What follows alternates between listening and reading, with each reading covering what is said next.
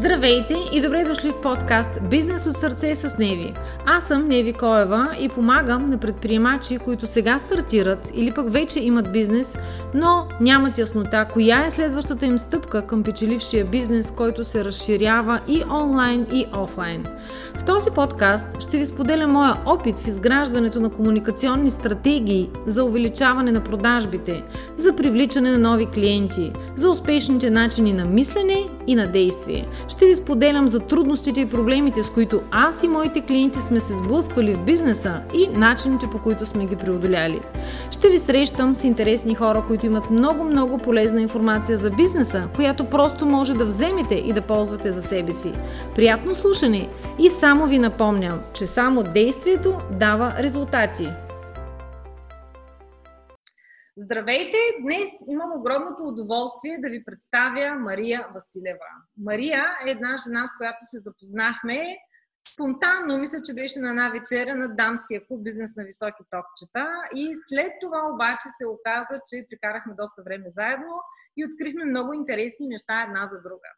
Така че, Мария, благодаря ти, че се съгласи на това интервю и сега ще те помоля ти да се представиш в пълната палитра на дейности, в които ти се занимаваш.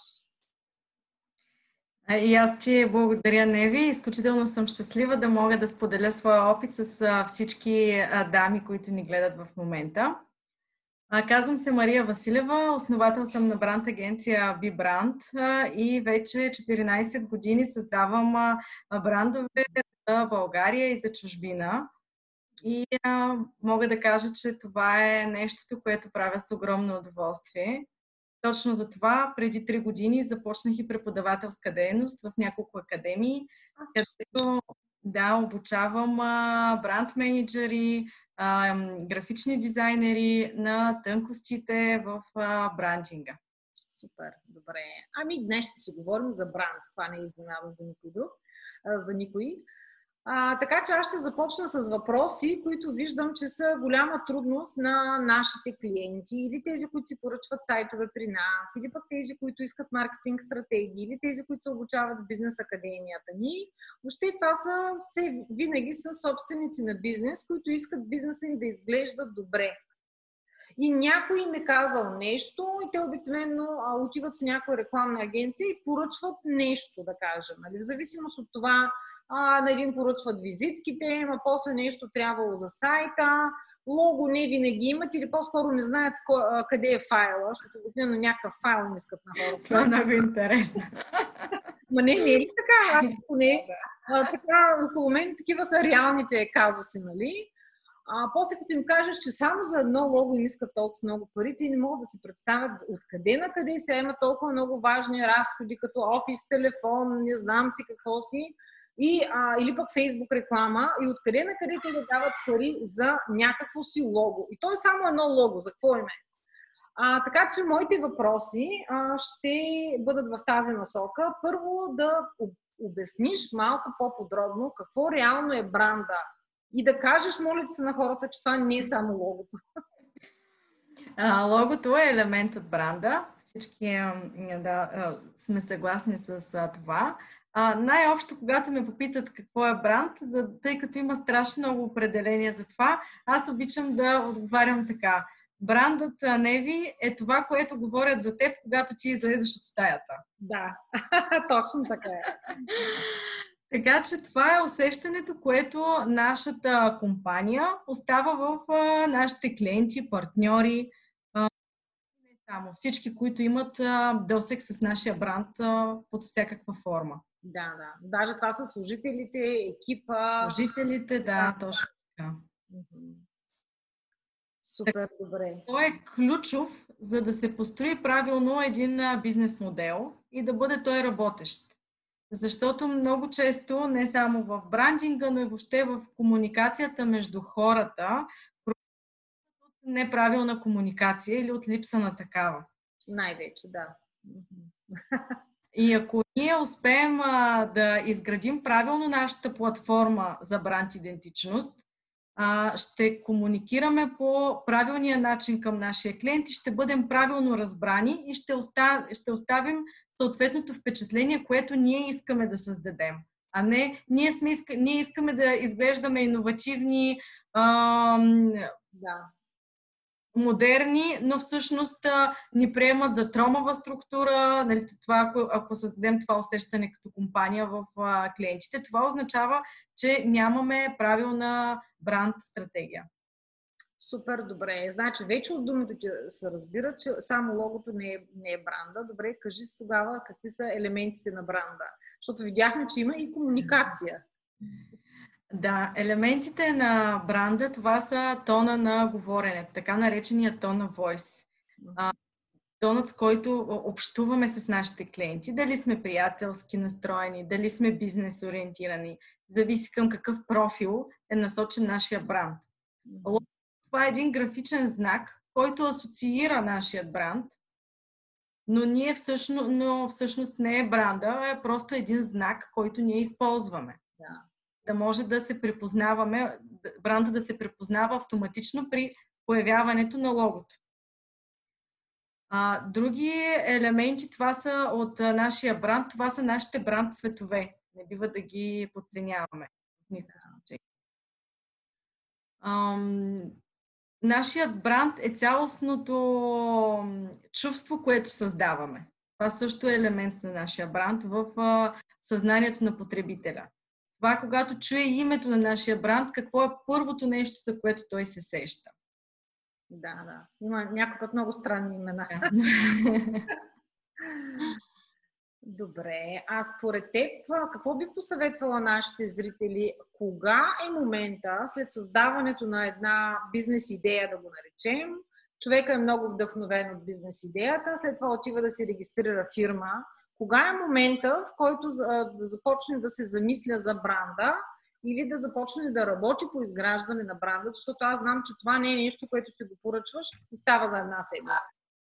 А, точно така, да. Най-правилният а, начин е когато имаме идея за бизнес, mm-hmm. започнем и с изграждането на нашата бранд платформа. А, в началото, както всеки един бизнес модел а, и всяка една бизнес стратегия, има нужда да стъпи на данни и на цифри. По същия начин бранд, бранд стратегията използва тези данни и цифри, тъй като идеята на бранда е да обслужва бизнес процесите на компанията. Mm-hmm. Когато се стартира от самото начало и направим анализ на пазара, видим а, в този анализ а, какъв а, пазарен дял си поставяме за цел да постигнем. Коя аудитория в този пазарен дял е нашата аудитория. С какви продукти ще излезем на този, на този пазар. Тоест, когато създаваме целият бизнес модел, с бизнес инструментите, които ползваме, голяма част, най-популярните са а, канава моделите, матриците на Ансов, ГАПС анализите. А, и точно в този момент а, ние вече имаме и основата на това а, каква, какви ще бъдат целите и предизвикателствата пред нашия бранд за да можем да го построим така, че той да бъде адекватен и реално още от самото стартиране компанията да, да има старт, да има идентичност, да знае къде, на кого говори и къде отива. Да, да, да. Успешните брандове, създадени по този начин. Тъй като спомена Canvas модела, аз съм влюбена в него, бизнес модел Canvas. Аз го ползвам, преподавам от много, много години, защото откакто още знам за него. А, и сега ми хрумна да ти задам един въпрос. Според тебе, тъй като знам, че много хора в България, които имат проблеми с продажбите или нещо такова, а, аз лично виждам, че те имат проблем с продуктите. И за това, нека да те питам, като се върнахме към бизнес модел Canvas, кое е първото? А, клиента или продукта? Това е въпроса за кокошката и яйцето. Въпроса за кокошката и за яйцето. Но аз винаги съветвам моите клиенти да се водят по потребителските нагласи потребителските очаквания. Един продукт, той не е вечен. Той има живот. Създаваме го днес, след три години вече създаваме нов продукт и надграждаме. Продуктите се променят спрямо потребностите на потребителите. Така се променят и брандовете като възприятие във времето, защото а, не може а, бранда да остане един, а нашият потребител, той расте, той се развива, той се променя. А, и а, в тази връзка а, по-скоро бизнеса следва потребителя. Да, супер, добре.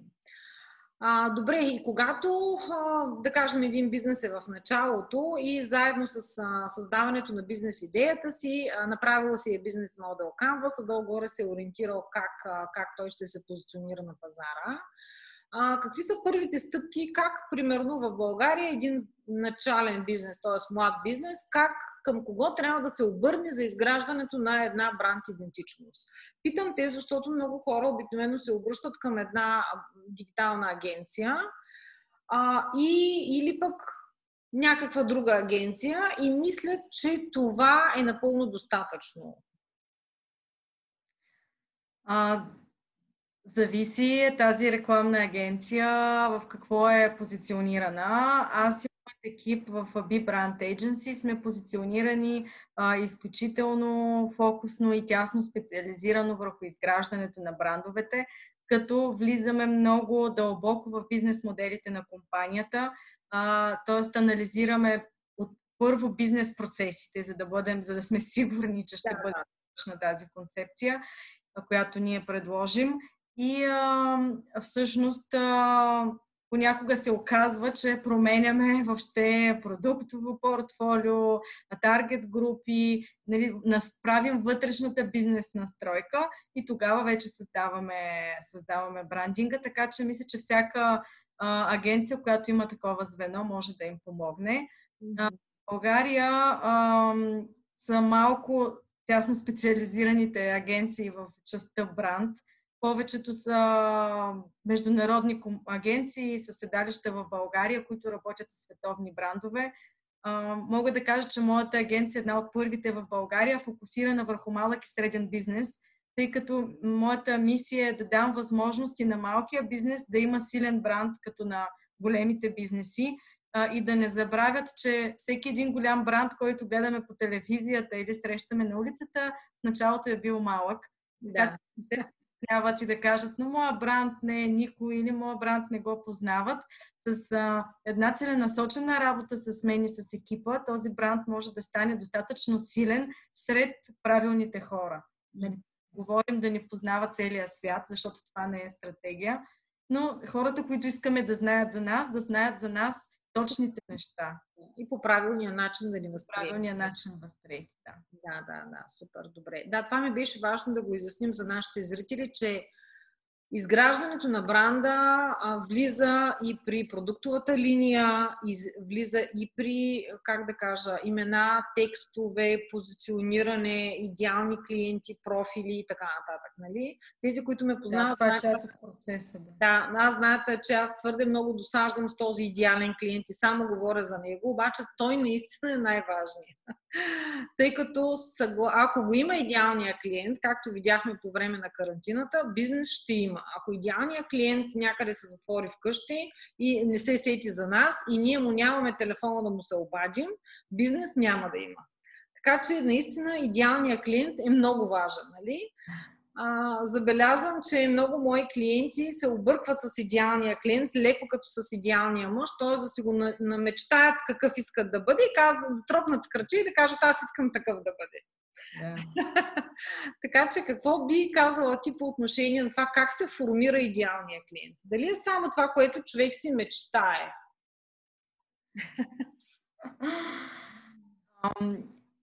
Идеалният клиент, аз по-скоро ги разделям на не, не точно на идеалният клиент, а на наши а, видове клиенти. Да. Видове клиенти, тъй като са а, така общ образ на, на клиента ни е много трудно да създадем, той няма да е толкова детайлен. Затова ги разпределяме, разпределяме по групи, жени, мъже, възраст. След това влизаме още, по-надъл, още по-навътре. Тези жени домакини ли са? Да жени за какво мечтаят. Тези жени колко често пазаруват. Те управляват бюджетите в къщи. Кой взема решенията? А, тези жени имат ли деца? Те ли се грижат за децата или някой друг се грижи за тях? Тези жени готвят ли? Дори влизаме до там какво вечерят най-често, къде вечерят, за да можем до, да влезем до много дълбоко психологично а, ниво на нашата на нашите видове клиенти. И с това започва процеса. Той не свършва с това. От тук нататък ние трябва тези хора, вече а, изградили ги като профил, да я започнем да ги питаме. Не, не директно да им говорим. Да, да ги питаме от какво те биха имали нужда, а, за да направим живота им по-добър. Точно така, да. А, какво точно да променим в техният начин на работа? Как да ги улесним? А, как да, се, да ги направим щастливи? По-щастливи, да. Щастливи, да, от това, което са. А, когато им а, задаваме тези въпроси, причупени, разбира се, през нашия бизнес модел, така че как нашия бизнес модел може да постигне тези неща, тогава се, появя, се появяват едни много интересни, много често интересни резултати и бизнеса в началото се стресира. Да. Защото, защото той не говори с потребителите си. Имала съм а, много интересни случаи, в които се оказва, че бизнесът решава, че да. на неговият потребител в този момент му е много важно а, да получава съобщения през Viber и да има платформа, в която той може да си поръча, а, например, козметичен продукт. Да, но в този момент потребителя отговаря друго. Той а, казва, че за него му е много важно този продукт да може да го а, вземе на изплащане. Ние реално, реално а, даваме нещо и си мислим, че правим нещо за клиента, но нямаме припокривания между това, което а, бизнеса дава и това, което клиента иска. Тоест, а, а, важното за нас е маловажно за клиента. И тази ниша няма смисъл да я покриваме. По-скоро а, аз и моят екип се опитваме да намерим нишите, които са важни за клиента, но не са покрити. Да. Точно тогава ще имаме най-голяма а, допирна точка с него и той а, ще вече ще създаде лоялност, той ще се изненада от нас, а, ще иска да потребява този продукт и да комуникира с бранда.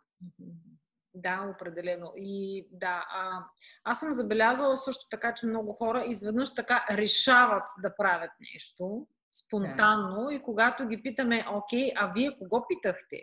Тоест, то, нека да изясним в началото, вие това само за себе си ли го правите или очаквате и други хора да почнат да купуват, примерно? Или просто са видяли, че някой друг бизнес е внедрил съответното нещо в бизнес модела си или е направил такава кампания. Но, а, грешките идват от там. След това казват, но тя не беше толкова успешна, тя не постигна тези тези резултати, точно защото отвътре не се е работило правилно, по правилния начин. Да, да, да, да. Добре, изяснихме тогава за бранда. А след това, когато вече бранда е, как да кажа, създаден, по-скоро, тъй като аз знам, че брандовите те се изграждат а, и там трябва наистина много постоянство, точно като при малко дете а, то не е само веднъж да го изградиш, ами той трябва да се спазва, трябва да се прилагат всичките там неща, които са решени предварително от всички хора, които създават, как да кажа, и комуникация, и всички, всичките графични дизайнери, които работят. А, и това нещо се развива според теб. Каква е причината бизнеса да реши да има бранд? Той да си го сложи в а, частта с разходите защо един бизнес просто да не си върши там работата и да няма бранд, или пък да си сложи разходи за бранд и да си следва бранда? Каква, какъв е крайният резултат за бизнеса? А, аз а, в никакъв случай не бих определила а, бранда като разход. То е инвестиция. Да. А, много често се случва така, че един бизнес модел по някаква причина пазара се променя този продукт вече не е актуален. Нещо се случва. Компанията фалира, а, най-голямата инвестиция и капитал остава бранда и той струва много повече като цена да бъде продаден, отколкото цялото оборудване, например завод, цех, продукти и всичко, и всичко останало. Имам няколко такива примера в практиката си за продаване на бранд, не на бизнес. Супер по много високи суми. Така че всеки един бизнес, който реши, че а, иска да има дългосрочна визия, устойчивост и, и гаранция за това, че ще преуспее въпреки а, каквото и да се случи в, на този пазар. Mm-hmm. И, а, инвестицията в бранда ще му се възвърне многократно. Това е бизнес частта. А другата важна част, защо да имаме бранд, е защото брандът е усещането, което създаваме в клиентите. Ако искаме да имаме лоялни клиенти, да ни препоръчват, да говорят за нас, да бъдем интересни на медиите, да. ние трябва да имаме бранд, който да въплащава всички тези елементи в едно. Супер. Добре, а също така се сетих, че искам да те попитам, а, кой, т.е. процеса на изработване на бранда, а, кои главни действащи лица от страна на бизнеса вземат участие? Тоест, собственика на бизнеса, визионера, или пък той праща маркетинг а, менеджера да участва с, с агенцията да правят бранд. Или как се случват тези неща? Тоест, по-скоро, кой е най-добрият вариант? Защото забелязвам, че поради погрешното разбиране за стоеността и ценността на бранда, а, много фирми неглижират личното участие, на визионера. Те казват, аз не разбирам от а, такива неща, някой друг да го направи, нали? което не става, как да кажа, според мен е като, нещо като разнобой на, на, на интересите. А, метода, по който аз работя, считам за най-успешен в годините, така доказал, доказал се. Това е компилацията между а, различни хора от а, компанията на различни позиции. Uh-huh.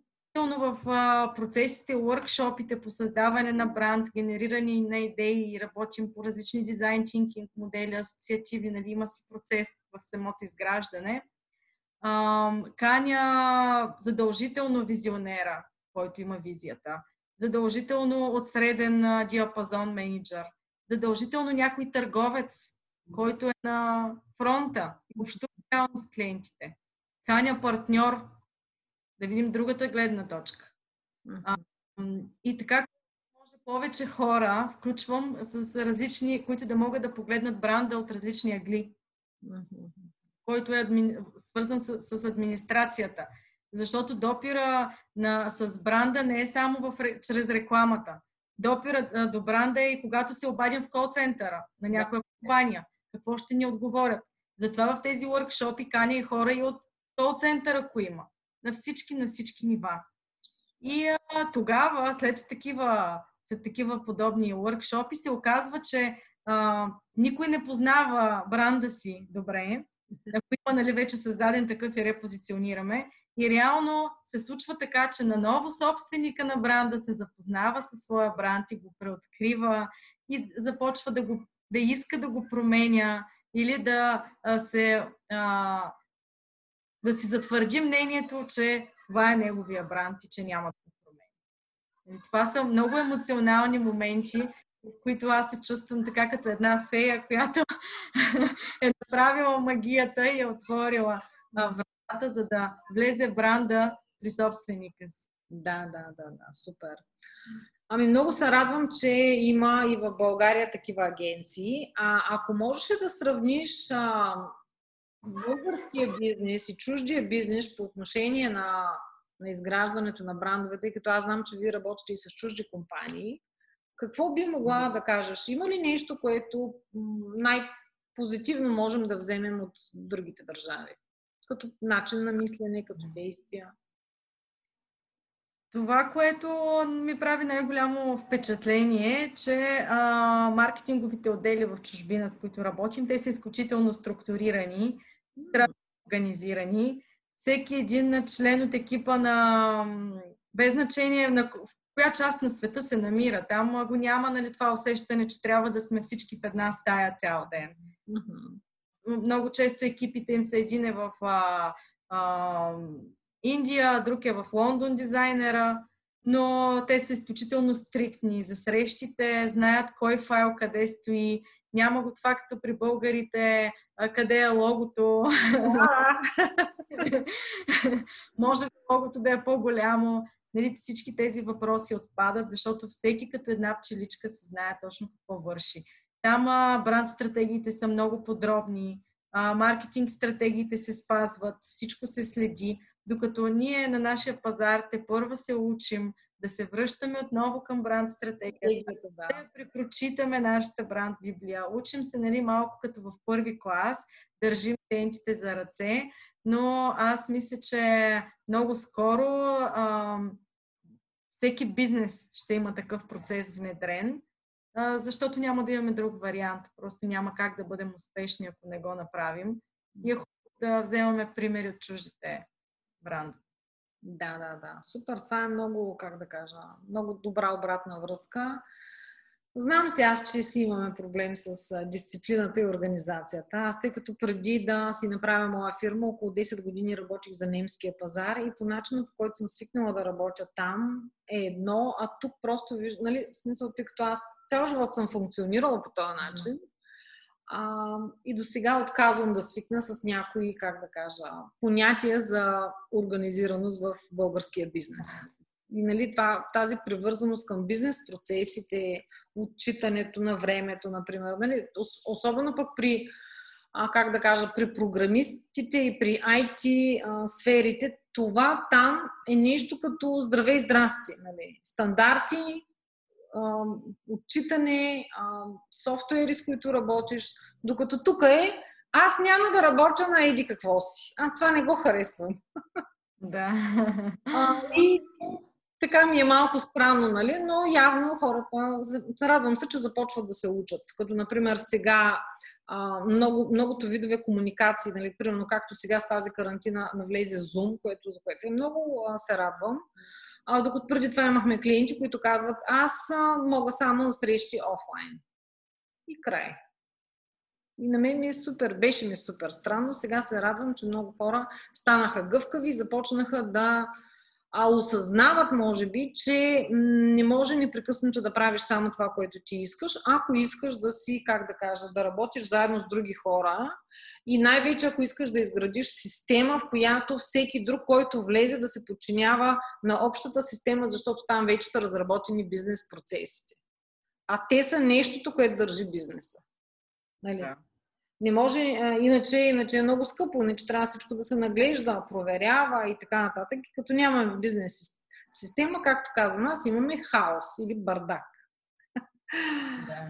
Тогава губим време и пари. Да, да, едновременно губим всичко, нали? И най-вече губим възможности. Нали, особено когато не виждаш а, какви са ти числата непрекъснато нали, пред погледа си. Аз много често го сравнявам това, както като караш кола, ако видиш, че някоя лампичка светни, ти знаеш, че има някакъв сигнал за опасност. Нали. Да. Докато при бизнеса до последно те лампите светят, ама няма кой да ги види. И понеже не са на едно табло, не са извадени по някакъв начин, който да ги гледат хората, а, съответно собственика не ги вижда. Нали? И при тази липса на отчетност и сработване, а, как да кажа, е, поне аз го виждам като голям проблем, нали, специално. Аз до някъде си го обяснявам и с това, че българския, така, българската нагласа е аз всичко си знам, аз всичко мога.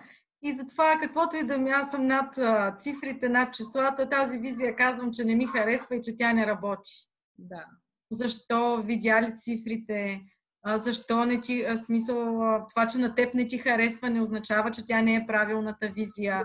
Не, българите сме над нещата и казваме, така сме склонни много често да отричаме всичко ново и пър, първият ни сигнал да, да бъде хейта, вместо да помислим как това ще ни доведе до нещо по-добро, ако се адаптираме по-бързо към промяната.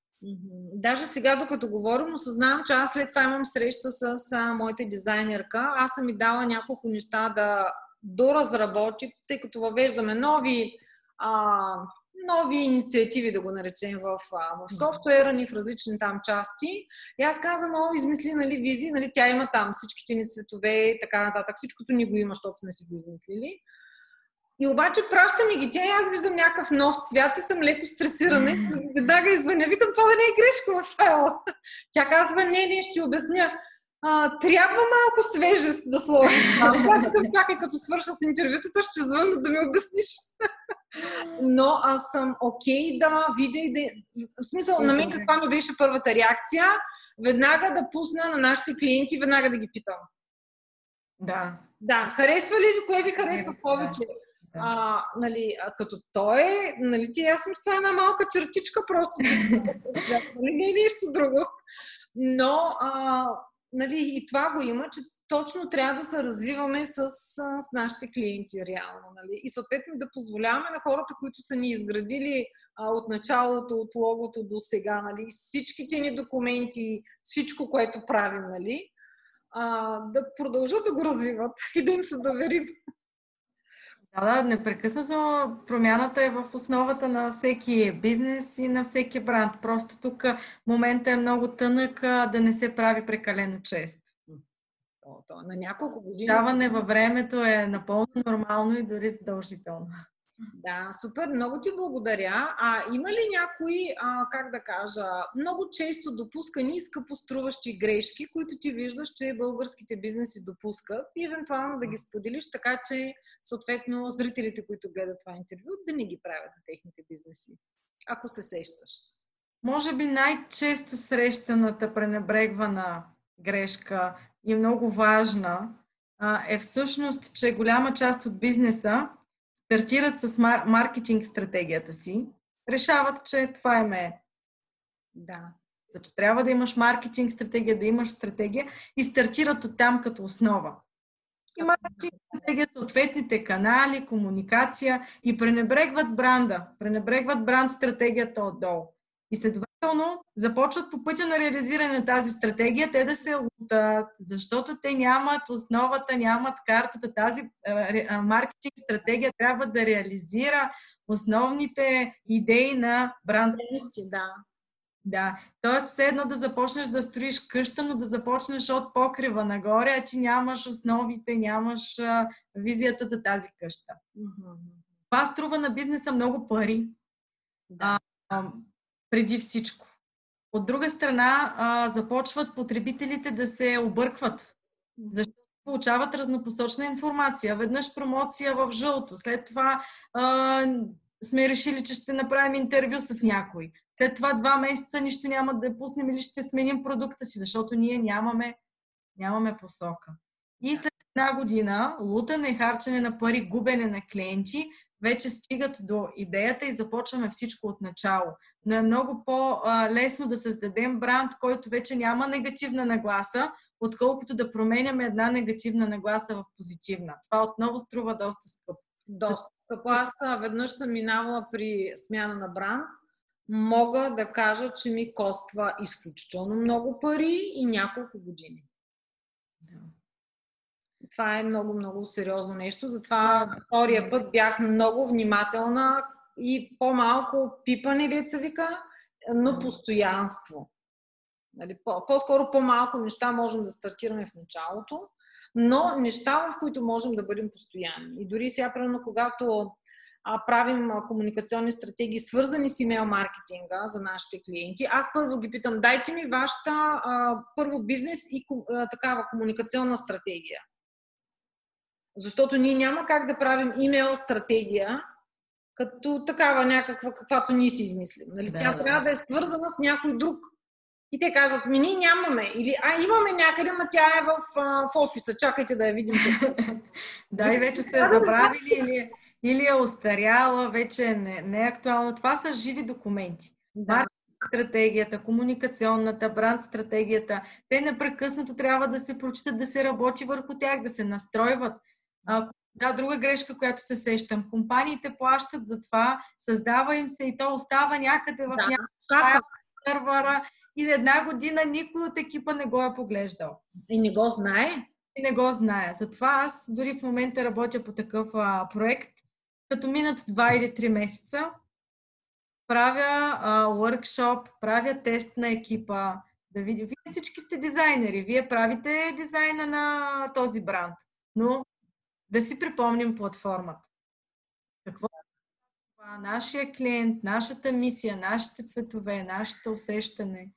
Нали? Те в началото така малко се стресираха, но вече си знаят, че като мине 3 месеца и си имаме workshop, правим си тестче, пием си винце накрая. Тези неща са важни. Да, и аз затова, нали, примерно, когато стартираме ние имейл маркетинг, нали, като тази услуга, която бяхме пуснали за аутсорсинг, аз първо питам, дайте ми стратегия вашата стратегия. Нали, ние можем да ви направим, но първо ние можем да ви направим ограничена. Тя никога няма да бъде онази пълна стратегия, която е с ценностите, нали, бизнес стратегията. Никога няма да е, нали, вече от нея, като, как да кажа, втора, трета подред идва, а, идва маркетинг стратегията. И само една част от нея е имейл маркетинг стратегията. Да, да, Тя трябва да бъде свързана с останалите. Нали? Да, да. И като кажа, дайте ми а, стратегията, за да знам ние какво можем да направим. Нали? Ние можем вътре да си, а, как да кажа, да си измисляме някакви неща, но не може. А... Ние работим с живи хора, вашите клиенти. На тях им трябват поне, нали, това от опита ми до сега, поне 3-4 месеца им трябват на клиентите от среща, за да осъзнаят и да свикнат, че този бранд комуникира и по имейл.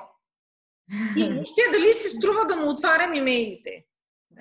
Това нещо само, за да се изгради, нали, реално на хората, тъй като ти не може, ако ти си решил, ако си решил сега да комуникираш по имейл, не може изведнъж да изпратиш 20 съобщения. Нали, ти имаш, ако изпращаш веднъж седмично, това са 4 съобщения, за 20 просто ще ти потрябват 5 месеца. Дори само за да видиш какво се възприема добре а дори само да ги питаш, нали, защото пък се оказа, че с брандовите, с които работим и ние правим техните имейл маркетинг кампании, ние ги пишем и ги създаваме. А, сега започнахме веднага по време и след карантината, започнахме да ги питаме и да ги интервюираме. Много анкети пуснахме. Трябва да ти кажа, че хората отговарят. Да, да, така. Много отговарят. Просто някой трябва да ги попита и много интересни неща бранда научава за, и за себе си, за стоките си, а, за нагласата, за купуване. Просто трябва да попитат, нали? Супер, много ти благодаря. И сега имам един въпрос, който задавам винаги на края на нашите лектори. И това е, ако ти самата знаеш ли за тази карантина или пандемия 6 месеца преди това, какво Чак да съм най-богатата жена в света. Добре, какво би посъветвала тогавашното си аз? Какво Освен би... да купи маски и дезинфектанти. Или да купи акции на определени компании. Може би и аз като повечето хора преди а, карантината така предпочитах а, много офлайн срещи. Непрекъснато имаше хора в моя офис. Аз ходих а, така по офиси на мои партньори, клиенти. Ако бях знала, че това ще се случи, ще се случи толкова бързо и с такава скорост ще се преориентираме не само бизнес модела си, но и живота си, може би тогава щях да се посъветвам да не се страхувам толкова от а, а, това да минимализирам а, офлайн а, комуникацията си с а, бизнеса и щях да преориентирам бизнес модела си много по-рано в а, тази среда, в която функционира в момента, защото станахме в пъти по-ефективни. Да. Разширихме екипа и вече работим с хора от а, цялата страна, не само в които са при нас в София. И следователно това ни донесе а, много нови клиенти. Супер, това е много хубаво. Да, и с клиенти така, примерно. Защото ние, да кажем, повечето ни клиенти са от София в интерес на истината. От Варна, чака да си помисля даже дали имаме клиенти за някои услуги. За тази голямата ни услуга за имейл маркетинга, повечето ни клиенти са си от София. А, и всъщност винаги е било така, но пък при нас, а, при нас, аз като програмист винаги съм работила онлайн. Но пък а, и аз имам много неща, които бих предприела и бих обучила моите клиенти на повече. Това, което ние започнахме да правим е дни на отворените врати онлайн. Супер. И, а, много интересни, как да кажа, предложения получаваме, които да всъщност да ни помогнат. И много отрано научаваме какви проблеми срещат нашите клиенти и всъщност те само ни дават идея какво да направим и ние после го правим. Точно, да, затова казах, че бизнеса следва да, да, да. Окей. Okay. Ами много ти благодаря за това, че се съгласи за това интервю. Сега вече се надявам, че всеки човек, който има бизнес идея, а, веднага мога да му препоръчам това интервю, да го гледа и да се ориентира по отношение на изграждането на бранда. И че ще получи едни хубави практични насоки, знае към кого да се обърне. А, твоите данни за контакт ще бъдат написани след това долу под това видео, така че ще знаят защо е важно, какъв е реда и ще пропуснат повечето грешки. Разбира се, да. Ще се радвам и аз изключително ти благодаря за тази покана. Винаги, когато има нужда, съм на линия да се включвам в твоята академия. Супер, много ти благодаря. И аз. Хубаво лято ти пожелавам. Чао, хубав ден.